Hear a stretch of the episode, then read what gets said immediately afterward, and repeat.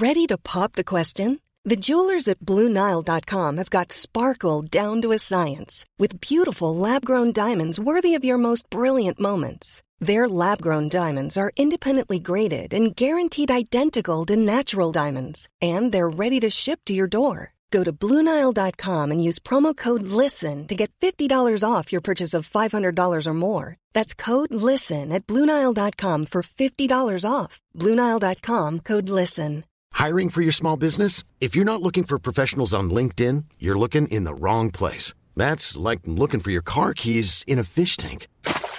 LinkedIn helps you hire professionals you can't find anywhere else, even those who aren't actively searching for a new job but might be open to the perfect role. In a given month, over 70% of LinkedIn users don't even visit other leading job sites. So start looking in the right place. With LinkedIn, you can hire professionals like a professional. Post your free job on linkedin.com slash people today.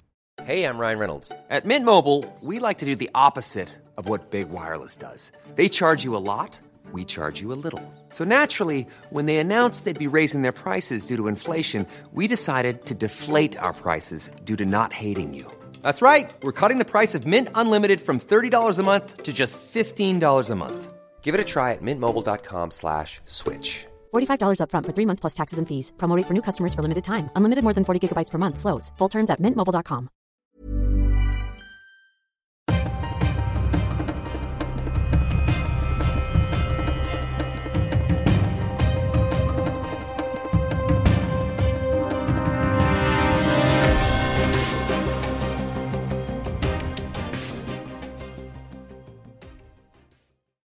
Så, då säger vi än en gång hej och eh, mycket varmt välkomna till ett nytt avsnitt av dagens Juridikpodden. Inklämt mellan två stycken olika gästavsnitt. Förra veckan var det Diamant Salihu, den bokaktuella kriminaljournalisten som gästade oss. Nästa vecka kommer ni föra på en lång intervju med Migrationsverkets rättschef Carl Bexelius. Men den här veckan, Stefan Wahlberg, är det bara du och jag igen.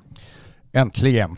Ja, som man har längtat. Och bara för att jag liksom skulle komma i stämning inför den här podden så tittade jag igår på din och min gemensamma favoritfilm Morrhår och ärtor. Det är en gammal goding från 1986 med Gösta Ekman och Margareta Krok i huvudrollerna för de som är, är, är lite yngre i, i våra lyssnarskara. Nej, fruktansvärt bra film alltså. man, man skrattar som man eh, kiknar hela vägen. Alltså. Ja, den håller än idag, det får man säga. Den... Vad är det du gillar mest med filmen? Vilken är din favoritscen? Ja, det är nog onekligen den här när, när Margareta Krok eh, går över eh, övergångsstället där och är sur på sin son för att, att eh, uh, han, han, inte tror att hennes avlidne make tillika Gösta Ekman står i, i, i, i filmen, numera avlidne far, att han var inte, pappa var inte konsul, han var konsult och det var ju väldigt viktigt för, för, för Margareta Kroks eh, rollgestaltning där, att, att, att allt skulle hålla på en väldigt fin nivå på eh, den Östermalmsvåning där hon bodde och så vidare. Det är liksom crescendo till hela filmen, men jag kan ju också uppskatta bara det faktum att han kallar sig själv Gösta Ekman för Håna. För att han råkar heta Alhagen med dubbla H. Just det, och därför så blir det Håna. Jag vet inte om vi ska prata mer i den här podden om en gammal film från 1986, men de som inte har sett det tycker jag faktiskt att vi gemensamt och i samförstånd kan uppmana att, att, att titta på den här filmen, för det är humor på hög nivå och alla 80-tal. Det är så mycket 80-tal i den här, i den här filmen. Det är också ett Stockholmsdokument verkligen. Alltså, om man vill se hur Stockholm såg ut 1986 och inte var där, som jag exempelvis, så är det ju ett väldigt bra sätt att upptäcka framförallt Vasastan på. Jag såg filmen på biografen Sju Rigoletto på Kungsgatan och jag vet att det var den 28 februari 1986 och anledningen till att jag vet det är att jag precis det datumet befann mig ett halvt kvarter från den plats där statsminister Olof Palme mördades samma dag, så att den, eller samma kväll. Så att jag, jag befann mig där i, i, i området och för, för övrigt hörd antal gånger utredningen också. Man kan säga så här, eh, makarna Palme hade något eh, liksom, högre krav på det de såg på bio än dig. De såg ju den här filmen om bröderna Mozart va? och du såg på Morror och ärtor. Ja, jag vet inte om det är högre krav. Jag menar, vad kan vara bättre än Gösta Ekman och Margareta Krok i, i, i Nej, nej, nej, det är sant, film. det är sant, men det säger någonting ändå, ja. får man lov att säga. Ja. Du, om vi släpper eh, morrhår och ärtor och, och liksom sätt att mörda andra människor på genom att uh, lägga kattmorrhår i gröna ärtor så kan vi ju flytta oss från uh, Vasastan 1986 till Högsta domstolen som nyligen har kommit med ett uppmärksammat avgörande som gäller det något konstiga ordet, eller orden, otjänligt försök. Och det här har ju fått stor uppmärksamhet i eh, stormedia, inte bara på Dagens Juridik och det handlar ju om då eh, att polisen har som en eh, metod för att förhindra brottslighet har bytt ut två stycken automatkarbiner tror jag att det var mot två stycken attrapper som låg gömda i ett förråd och sen så när de här personerna kom och hämtade de här vapnen så kunde man gripa personerna i fråga men enligt Högsta domstolen så var det då ingen fara för brottets fullbordan när de greps eftersom de inte hade att göra med några riktiga vapen. Visst är det så Stefan? Ehm, exakt så är det och det där är ju då i enlighet med precis den här försöks de här försöksbestämmelserna eller försöksbestämmelsen i, i, i brottsbalken om att det ska som grundregel ha förelegat fara för att handlingen skulle kunna leda till brottets fullbordan. Eh, eller att sådan fara endast på grund av tillfälliga omständigheter har varit utesluten står det väl som en eh, följd där och det är det där man lite grann kan diskutera. Och här, här skriver ju Högsta domstolen i sin dom eh, på Eh, ett avgörande ställe pekar man på det här med att frågan om i vilken utsträckning då så kallade otjänliga försök borde följas av Straff är i hög grad beroende av om tonvikten läggs vid gärningsmannens brottsliga vilja, det vill säga en subjektiv försöksteori, eller om det ska krävas att handlingens yttre beskaffenhet är ägnad att leda till ett förverkligande av det brottsliga resultatet, det vill säga en, en så kallad objektiv försöksteori. Och det här ska man då försöka reda klarhet i och det gör man ju också i Högsta domstolen. Pekar bland annat på att lagtexten inte ger någon klar ledning då kring de här frågorna hur man ska avgränsa eh, straffansvaret då vid då så kallade otjänliga försök, vilket det här var. Men det följer då, som jag förstår, tidigare bedömning man har gjort i sådana här fall. Och det här är väl egentligen då en, ett utslag av det man brukar säga att om det inte går att fälla på sånt här för en sån här gärning och det då framstår som stötande vid en djupare granskning så får man helt enkelt ändra lagen och det är kanske det som många i de här sammanhangen tycker eh, möjligtvis lämpligen borde ske eftersom man kan tycka att eh, vårt rättssystem eller vår straffrätt till väldigt stor del ändå bygger på att det är just den, den, den eh, subjektiva, alltså den subjektiva viljan att eh, begå ett brott eh, i en uppsåtlig mening som faktiskt bestraffas, det vill säga inte effekten av brottet primärt. Och här kan man ju säga att det gick då för den här mannen att, att undkomma ansvar just därför att de yttre omständigheterna var sådana eh, att, att, att man då inte kunde anse att det här eh, otjänliga försöket uppfyllde de här kriterierna men att han ändå hade haft en vilja att, att, att, utföra den här kriminella gärningen. Alltså det som jag tror att många tycker är konstigt är ju att bra polisarbete borde ju premieras. Här kan man ju då kanske känna som polis eller som gemene man som läser om den här domen att det, det blir lite väl tilltrasslat när, när poliserna ändå lyckas identifiera två personer som sannolikt är de personerna som har lagt de här skarpa vapnen i ett förråd, kommer dit att, och ska hämta dem för att kanske använda dem i ett brottsligt sammanhang och så kan de inte dömas för brotten som de åtalas för för att polisen har varit där och gjort en god gärning genom att byta ut dem mot attrapper. Många kan ju ha svårt att förstå det du resonerade kring här i början, subjektivitet, objektivitet, ska det inte spela någon roll vad man har för syfte med de här vapnen, utan är det så att det måste verkligen vara ett skarpt vapen som ligger där för att man ska kunna dömas för de här brotten som de åtalades för, försök till vapenbrott och medel till försök till vapenbrott. Det kan ju uppfattas som lite mm. konstigt. Absolut, jag förstår att det uppfattas som konstigt och jag säger också i så fall att eftersom, eftersom det nu går som det går i de här målen och jag tror inte det här är första fallet, jag känner till att de här grejerna prövats tidigare så är det ju frågan om man i det här sammanhanget inte borde, borde kanske putta in en liten, eh, en liten eh, paragraf ytterligare i, i, i de här sammanhangen och utforma den i, utifrån någon, någon form av, nu har jag inte paragrafen klar för mig i huvudet, men att det ändå införs någon form av uppenbarhetsrekvisit här. Alltså det vill säga att om det är uppenbart att det, det är på ett visst sätt ändå och det saknar betydelse för, för gärningsmannens uppsåt och vilja att genomföra brottet. Så, så vidare. Jag, jag kan inte här och nu säga, men det skulle man kunna tänka sig. Man har ju andra sådana här sammanhang när det gäller straffrätten och framförallt eh, försöksstadiet eh, tittat på och även uttryckligen lagt fast att, att säga, den, den, moraliska delen utav, av gärningsmannens eh, inre liv så att säga blir avgörande. Ett, ett klassiskt exempel är så kallade frivilliga tillbakaträdanden där man i och för sig kan, skulle kunna tänka sig att ett, ett förberedelsebrott eller stämplingsbrott eh, eh skulle kunna komma att, att dömas ut men att det finns ett frivilligt tillbakaträdande där gärningsmannen mannen då som det så fint just heter frivilligt ta tillbaka rätt. Men detta får inte ha skett till följd av att, att, att personen i fråga blev till exempel skrämd av att det var en polisbil som passerade utanför brottsplatsen där man hade planerat brottet eller att, att man på något sätt så att säga, eh, förstod att oj, det här kan jag få ett långt fängelsestraff för om, om, om jag blir tagen för, på bar gärning här utan det ska vara så att moraliskt närmast ett, ett, ett tillbakaträdande som grundar sig på att jag har jag vill inte längre begå det här brottet för jag tycker att det är fel. Så har man i princip resonerat. Samtidigt kan man ju tänka här att det, man kan ju också se på det ur en annan synvinkel eh, och tänka att ja, men polisen har ju faktiskt förhindrat att ett brott har begåtts här. Då kan man ställa sig frågan, är det deras kärnuppgift? Det kanske det är. Ja, då har de ju lyckats. Är det viktigt att, att någon verkligen döms för det här brottet? Det viktiga kan jag tänka är ju kanske att man har förhindrat brottet. Det har man ju gjort genom att byta ut de här mot attrapper.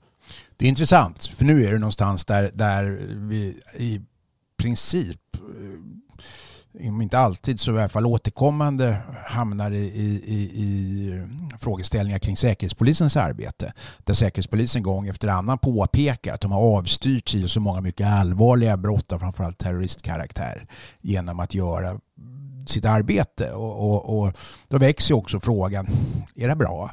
Eh, att man avstyr i förväg terroristbrott tror jag alla tycker är bra men att människor då till följd av det här många gånger har undkommit ett straffrättsligt ansvar där man haft då möjlighet att bura in de här människorna på kanske eh, livstidsfängelse för förberedelse till till exempel terroristbrott. Det, det, här är en filosofisk diskussionsfråga. Men det du säger är naturligtvis även på den öppna polisens verksamhet applicerbart. Och, och det blir jätteintressant om polisen kan förebygga ett brott så är det jättebra om polisen gör det. Om det då innebär att en, en straffpåföljd faller bort och vi tror på att straffpåföljder i form av frihetsberövanden är en, en väsentlig del av vårt, vårt rättsväsende så, så går det naturligtvis att diskutera. För man kan ju också ställa sig frågan Eh, om inte polisen skulle kunna gjort på något annat sätt då. Om man nu vet att lagstiftningen ser ut som, som den gör, skulle man inte kunna låta de här skarpa vapnen ligga kvar där och sätter man spaning på det här förrådet och direkt när de kommer så griper man dem när de är på väg in? Jo, det skulle man kunna ha gjort. Och det här gör man ju ibland med så kallade kontrollerade leveranser av narkotika eller där man då till och med byter ut narkotika. Men det är ofta säga, smugglingsbrottet eh, eller narkotikabrottet för den delen också fullbordat i och med att man har tagit befattning, olovlig befattning med narkotika av ett visst slag och till en viss mängd. Va? Och, och även om man då byter ut det här för att transporten ska kunna så att säga, fullbordas under kontrollerade former och, och spanare så, så, så, så, finns det ändå möjlighet att döma. Va? För det, jag menar, det man ändå, det allt kokar ner här till är ju att om HD nu slår fast att det är så här, då kommer ju polisen behöva använda sig av andra metoder tills att lagstiftningen har ändrats. För som jag har förstått det, precis som minister Gunnar Strömmer, så kommer man nu åtminstone politiskt sett att försöka arbeta fram någon ny lösning på det här problemet, för man upplever att det är ett problem från politikens eh, sida. Men fram till dess så kanske det är så att det kommer inte bytas ut några skarpa vapen mot några trappor. Det kanske inte kommer bytas ut några eh, ecstasy-kapslar mot eh, något annat syntetiskt heller på samma sätt i ett förråd om man vet att det ligger där. Utan då kommer man få sätta spaning på det här förrådet helt enkelt och så kommer man få gripa folk på vägen dit. Ja. Jag skulle nog säga, så här, jag som, eller vi ska säga som normalt pratar i ganska högtravande termer av principfrågor och vikten av hög, höga beviskrav och, och hellre fria än fälla och, och att många gånger rättsgrundsatser får gå före i det enskilda fallet och så vidare. Jag får nog säga att det här, jag skulle inte bli särskilt upprörd om han hade fällts här.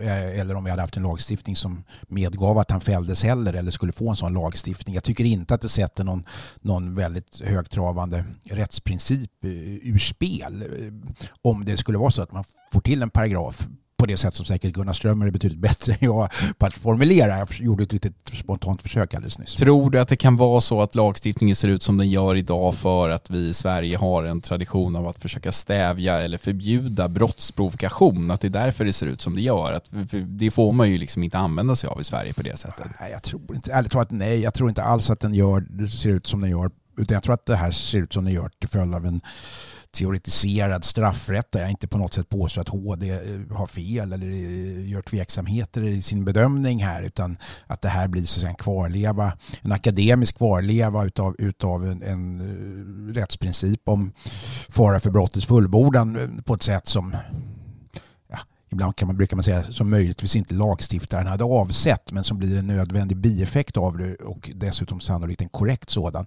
Jag kan inte veta riktigt i det här sammanhanget om det är så men, men än en gång jag skulle inte ligga sömnlös om det här är någonting som rätt, så att säga, rättas till i, i den riktning som gör att det blir mer flerfällande domar till följd av sånt här. Okej, vi kan väl rekommendera för den som är ännu mer intresserad av det här målet att man lyssnar på vår kollega Mikael Kindboms podd som finns på lexnova.se. Där intervjuar han en av försvararna som försvarade alltså en av de åtalade personerna i det här målet. Så kan man få lite av advokatens argumentation där också. Nu ska vi slänga på en jingel här Stefan och sen ska vi prata om nämndemannasystemet. Det gillar vi.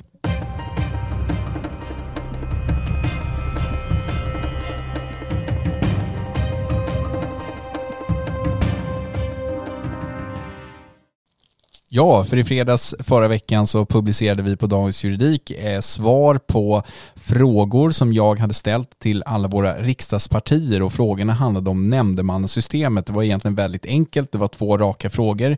Bör nämndemannasystemet avskaffas och bör nämndemannasystemet reformeras? Man kan väl säga så här att eh, samtliga partier som svarade, det var väl alla förutom Liberalerna och eh, Centerpartiet om jag inte minns helt fel, de ansåg att eh, nämndemannasystemet bör finnas kvar men nästan alla ansåg att nämndemannasystemet skulle kunna reformeras när det kommer till rekryteringen, det vill säga man vill komma bort från att det är politiska partier som ska rekrytera nämndemän och försöka hitta en annan lösning istället. Sverigedemokraternas Richard Jomshof skrev i och för sig att han ser flertalet legitima problem med nämndemannasystemet, bland annat politisk påverkan, men har inte sett något förslag som i tillräcklig grad medför förbättringar utan att samtidigt göra avkall på andra intressen. Och man kan väl säga så här, förutom att han sa att han ser flertalet legitima problem med systemet, så var väl de flesta överens om, kändes det som i svaren, att man skulle nog kunna, kanske inte avskaffa systemet, man skulle kunna göra vissa rejäla ändringar, men ingen har ännu liksom presenterat en lösning som är bättre än den vi har idag. Det är min känsla i alla fall. Hur känner du? Att det här är en fråga som bränner som en glödtråd i alla eh, politiska partiet, partiers eh, medvetande. Det här är eh, någonting som har diskuterats så länge både du och jag har jobbat ihop och så länge jag i princip har varit i, i, i den här branschen.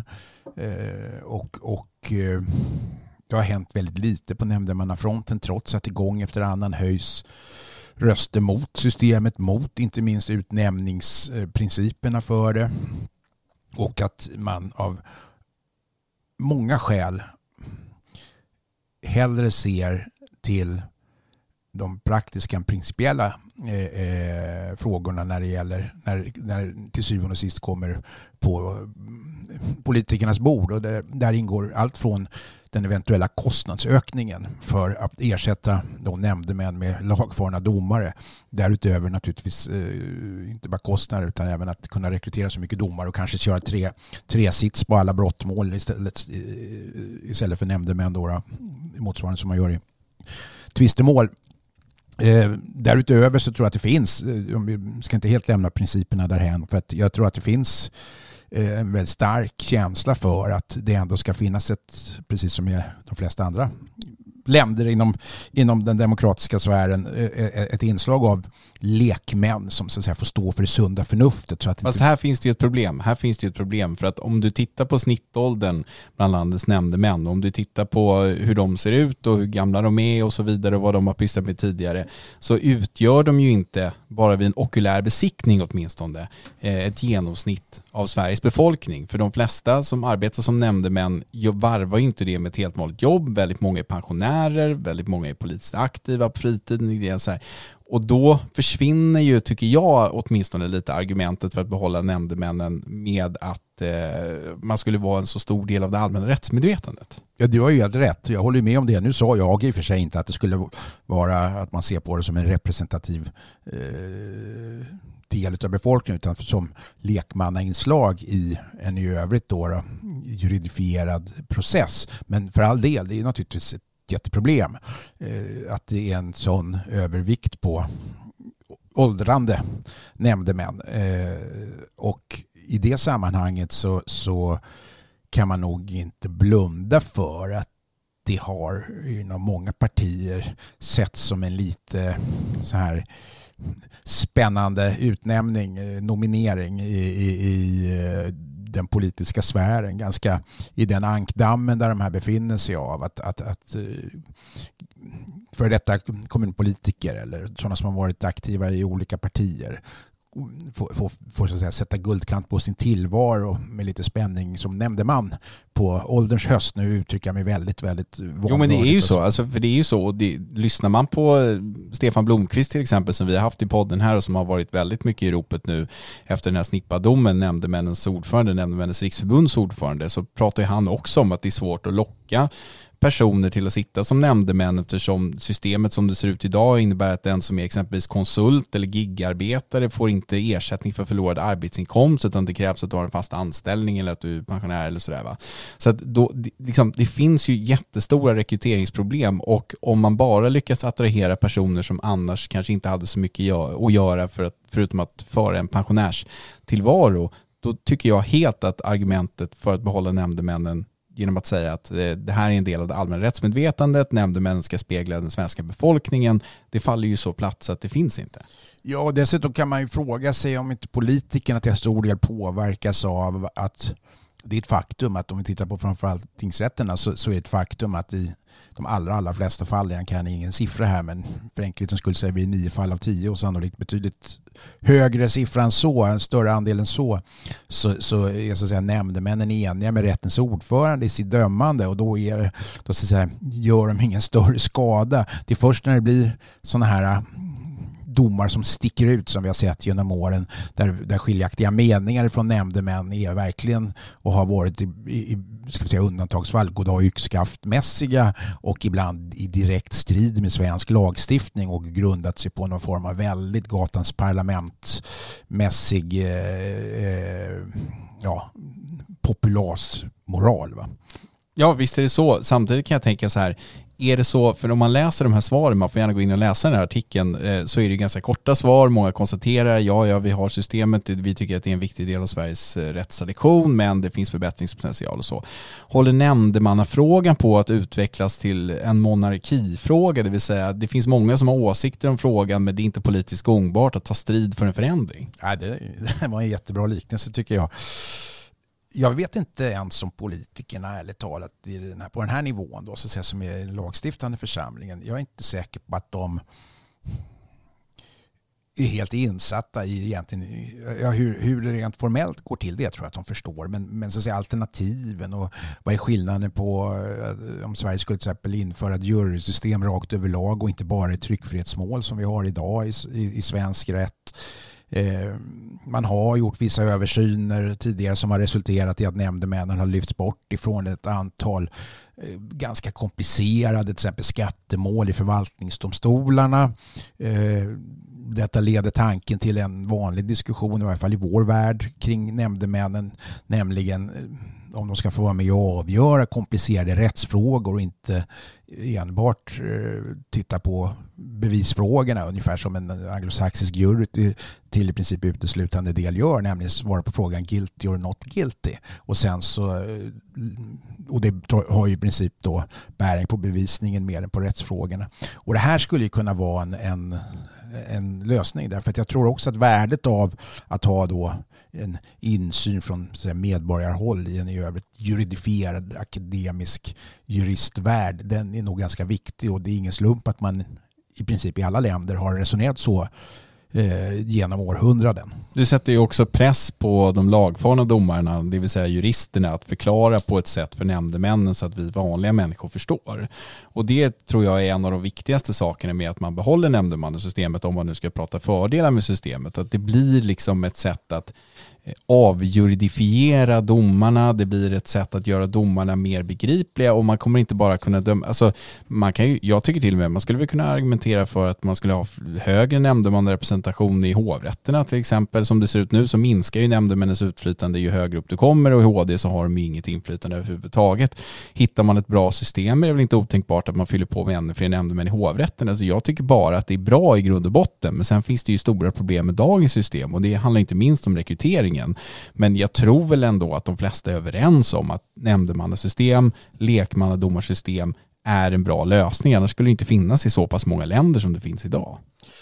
Nej, och det är än en gång med den starka rättstradition som, som, som då lekman och domare också har. Till saken hör att, och nu blir diskussionen betydligt mycket vidare och större och djupare än, än, än, vad som kanske var avsett med den här punkten i podden. Men, men det är ju så här att vår värld har generellt sett, vilket vi har pratat om i den här podden, blivit just juridifierad för att nu använda ett av dagens ord ännu en gång. Va? Eh, och eh, om man nu ska prata i väldigt vida termer, lagstiftarens, vad nu det är, lagstiftarens avsikt från allra första början var nog inte att göra juridiken så komplicerad som det faktiskt har blivit idag inom alla discipliner egentligen. Utan mm, inte minst i Sverige där man då eh, har ett rätt komplext regelverk avseende både de olika disciplinerna inom juridiken men även beträffande då processföring och, och, och den delen som rör eh, den, den praktiska, den praktiska prövningen i domstol. I, än en gång, jag återkommer till det anglosaxiska systemet, till exempel Storbritannien, så ser man mer på det som ett hantverk där, där man, där man så att säga, inte låter sunt förnuft styra för det stämmer inte heller överens med common law-principen, men där man då mer anser att ja, men det här behöver man inte vara eh, docent i, i, i processrätt eller i fastighetsrätt eller insolvensrätt för att kunna svara på. Så komplicerat får inte juridiken bli. Det här måste vi kunna lösa på, på, på eh, här, vanlig, vanlig mänsklig nivå. För vart tar demokratin vägen när vi å ena sidan ställer krav på transparens och framförallt förutsebarhet för vanliga människor som har en skyldighet att känna till de lagar som man, man eh, har i sitt liv. Å andra sidan är det så komplicerat så att inte ens Högsta domstolens ledamöter som jag pratat om tidigare vid något tillfälle kan hålla, hålla eh, sams eller hålla med varandra utan att en, en stor andel av HDs avgöranden faktiskt är skiljaktiga. Hur ska ett sådant samhälle egentligen kunna fungera? Här finns ju också en fara, vilket jag ofta har påpekat och det här brukar inte alltid uppskattas från nämndemannahåll men jag kan ju ibland få en känsla av att vissa nämndemän som man har kontakt med beskriver sig själva som nämndemän, det vill säga som att det vore någon form av profession eller ett yrke man arbetar med. Jag är nämndeman. Och då tycker jag hela vitsen med systemet också har fallerat. För jag tycker snarare att man borde använda sig av ett system där alla medborgare en gång om året eller under en process om året fick sitta som nämndeman snarare än att Stefan Wahlberg satt som nämndeman fyra dagar i veckan varje vecka i Attunda tingsrätt. För då, då är man ju inte lekman längre, då börjar man ju nästan närma sig en professionell domare. Ja, det är, jag börjar säga, du är klokare idag än än, tidigare. Än, än det är kul att jag kan överraska. Nej, men så, jag håller med dig. Alltså det, det här är, och det här vet ju alla också att det faktiskt är så att, att den här typen av förtroendeuppdrag har en förmåga att bli institutionaliserade och att, att bli en profession i sig. Och precis som du säger, nämndemän sitter eh, period efter period och till slut blir de en del av så att säga, det juridiska i etablissemanget i någon mening. Och, och det gäller ju fler förtroendeuppdrag i vårt samhälle än, än bara nämndemännen ska, ska, ska undersöka. Absolut. Inte minst ta riksdags riksdagsledamöter. Ja men visst är det så, men sen är det ju också så här, man kan prata om stora tingsrätter i Stockholmsområdet, kanske Göteborg, kanske Malmö tingsrätt, men kommer du på mindre tingsrätter, vem, för det första så här, vem kan klandra den nämndeman som år efter år ställer upp i nya mandatperioder och, och, och tar det här uppdraget när vi vet att det är rekryteringsbrist, det handlar inte om det. Men frågan är ju, till slut kanske jag lär mig som lagfören domare hur jag ska argumentera för att vinna över dig, Stefan Wahlberg, som sitter här år efter år som nämndeman på min sida. Och då finns det ju ingen vits, då är det ju inte en del av det allmänna rättsmedvetandet. Då har jag liksom manipulerat, eh, inom citationstecken, över dig på min sida. Ja, eller också om man nu ska vända på det så kan man ju säga att då har du som lagfaren domare eh, tvingats lära dig att uttrycka det på ett sätt så att den här nämndemannen så ska köpa citat dina argument. Och det här är faktiskt det skäl som de allra, allra flesta domare som jag känner brukar hålla fram som, eh, som ett, ett, ett, om inte avgörande så i alla fall viktigt skäl till att behålla nämndemännen. Att, att, att de lagfarna domarna tvingas att stiga ner ifrån sina höga hästar och på, på eh, bönders vis förklara de komplicerade rättsfrågor som kan komma upp i, i rättegångar och som rör sånt som vi till exempel pratade om tidigare, nämligen risk för brottets fullbordan och försöksstadiet och, och så vidare. Vi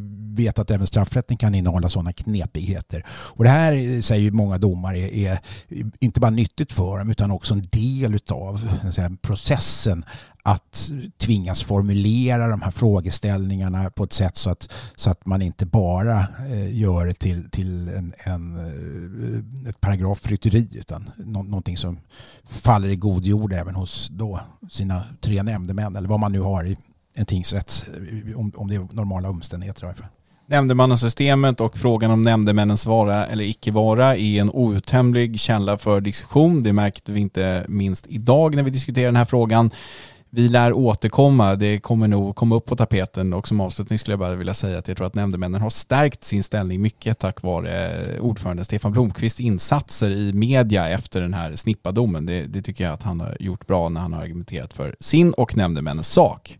Ja, och jag tror inte det är sista gången vi pratar nämndemän i dagens juridikpodden heller vill jag säga. Eh, ofta när vi gör det så är det någon form av någonting som har hänt eller någonting som, som, som inte ser så bra ut. I det här fallet så är det faktiskt då våra högsta politiker som har, har uttalat sig eh, kring det och jag menar i, i sluttampen här nu att man man, man, kan nog säga att nämndemännen förtjänar en mer nyanserad bild än vad vi många gånger lyfter fram just för att det då alltid handlar, nästan alltid handlar om någonting då objektivt sett negativt som har inträffat. Så är det. Nu ska vi prata om något annat som är mycket intressant och som jag tror kommer att eh, få stora följdverkningar i framtiden. Vad får ni veta strax?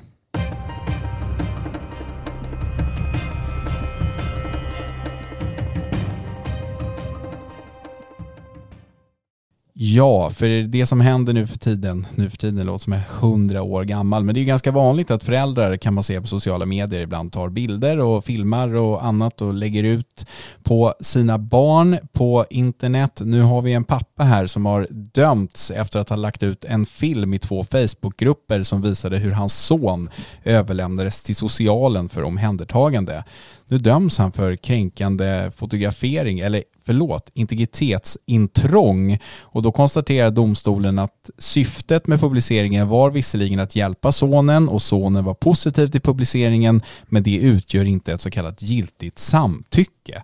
Det här tror jag förvånar många Stefan. Alltså, låt säga att jag hade varit din son här och du hade filmat när jag blev eh, omhändertagen av socialen. Jag känner att det här är inte okej. Okay. Jag vill inte heller bli överlämnad. Du gör det här för att du ska kunna väcka debatt om hur socialen arbetar eller polisen eller vad det nu må vara. Och ska du dömas för brott för det? det, det jag tror inte att det är många som har koll på att så kan bli fallet.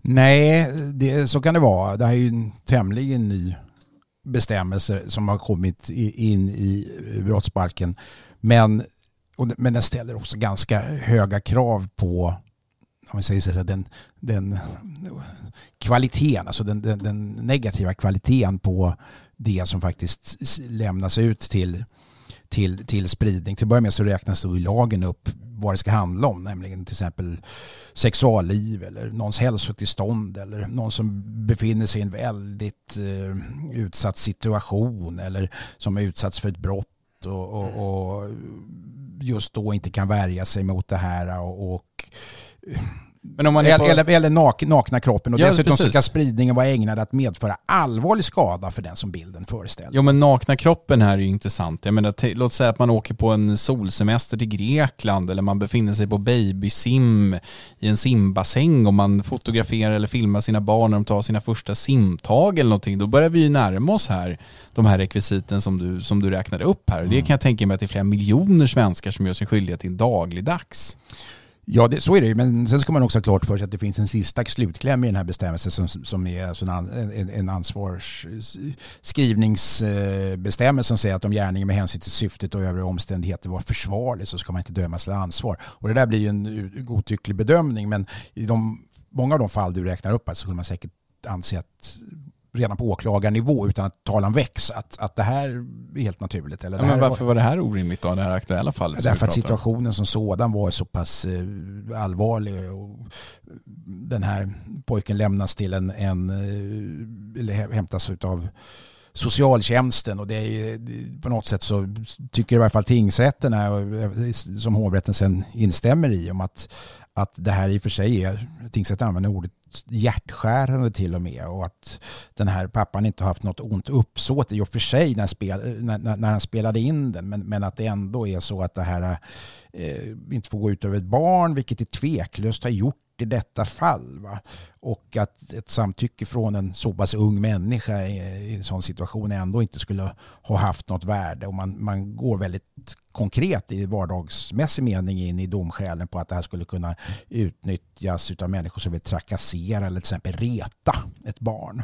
Det vill säga det vi normalt kallar kanske för mobbning eller, eller del av den typen av, av misskreditering och utfrysning socialt och så vidare. Men någonstans så, så sätter ju ändå den här domen ett ljus på en väldigt intressant juridisk fråga, nämligen vad har man, vilken makt man har som förälder när man filmar eller fotar eller gör någonting annat eh, när ens barn är närvarande och sen delar delar det på olika sociala plattformar och kanske också vilket juridiskt ansvar man skulle kunna ha om man gör det. För att jag menar, det här är ju någonting som pågår hela tiden. Vi tar bilder på varandra hela tiden och man kanske tar, jag tar en bild på dig när vi äter lunch och så råkar det vara någon annans ansikte där och så sitter någon där och är otrogen eller äter lunch med någon som de inte är gift med. Eller, alltså det, det finns ju många juridiska frågor kopplade till vårt nya digitala levnadssätt. Ja, i högsta grad. Och apropå det du nämner nu, det är ju en av syftena, ett av syftena bakom att vi hade tidigare PUL Alltså personuppgiftslagen och numera GDPR, alltså dataskyddsförordningen. Det vill säga även, även digitala bilder som sprids kan ju faktiskt utgöra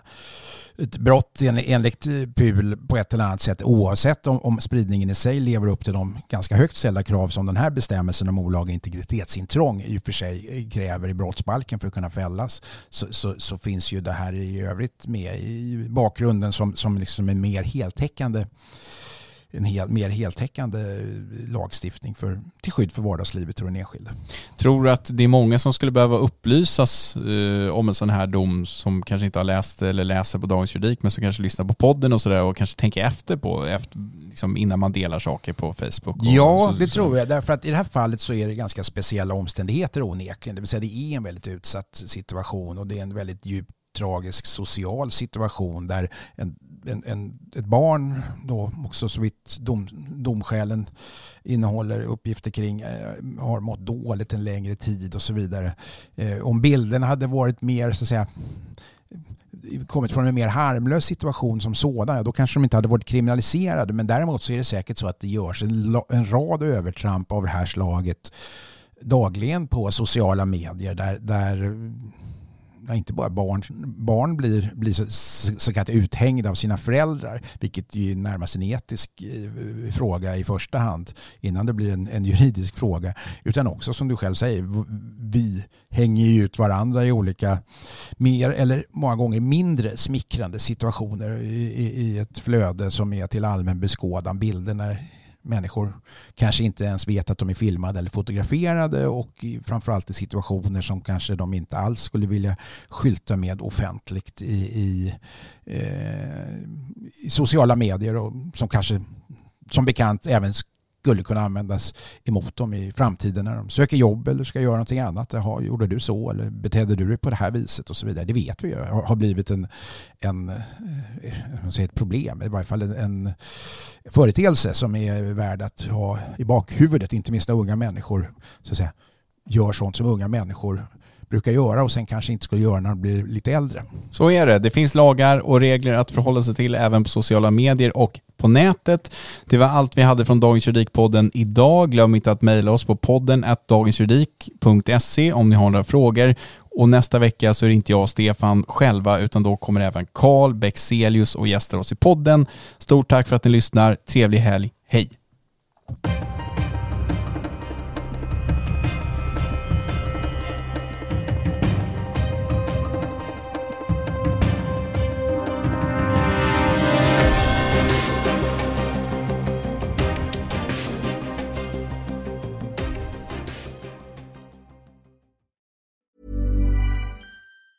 A lot can happen in three years, like a chatbot may be your new best friend. But what won't change? Needing health insurance. United Healthcare Tri Term Medical Plans, underwritten by Golden Rule Insurance Company, offer flexible, budget friendly coverage that lasts nearly three years in some states. Learn more at uh1.com. Hi, I'm Daniel, founder of Pretty Litter. Cats and cat owners deserve better than any old fashioned litter. That's why I teamed up with scientists and veterinarians to create Pretty Litter. Its innovative crystal formula has superior odor control and weighs up to 80% less than clay litter. Pretty Litter even monitors health by changing colors to help detect early signs of potential illness. It's the world's smartest kitty litter. Go to prettylitter.com and use code ACAST for 20% off your first order and a free cat toy. Terms and conditions apply. See site for details. Planning for your next trip? Elevate your travel style with Quince. Quince has all the jet setting essentials you'll want for your next getaway, like European linen, premium luggage options, buttery soft Italian leather bags, and so much more. And is all priced at 50 to 80% less than similar brands. Plus, Quince only works with factories that use safe and ethical manufacturing practices. Pack your bags with high-quality essentials you'll be wearing for vacations to come with Quince. Go to quince.com slash pack for free shipping and 365-day returns.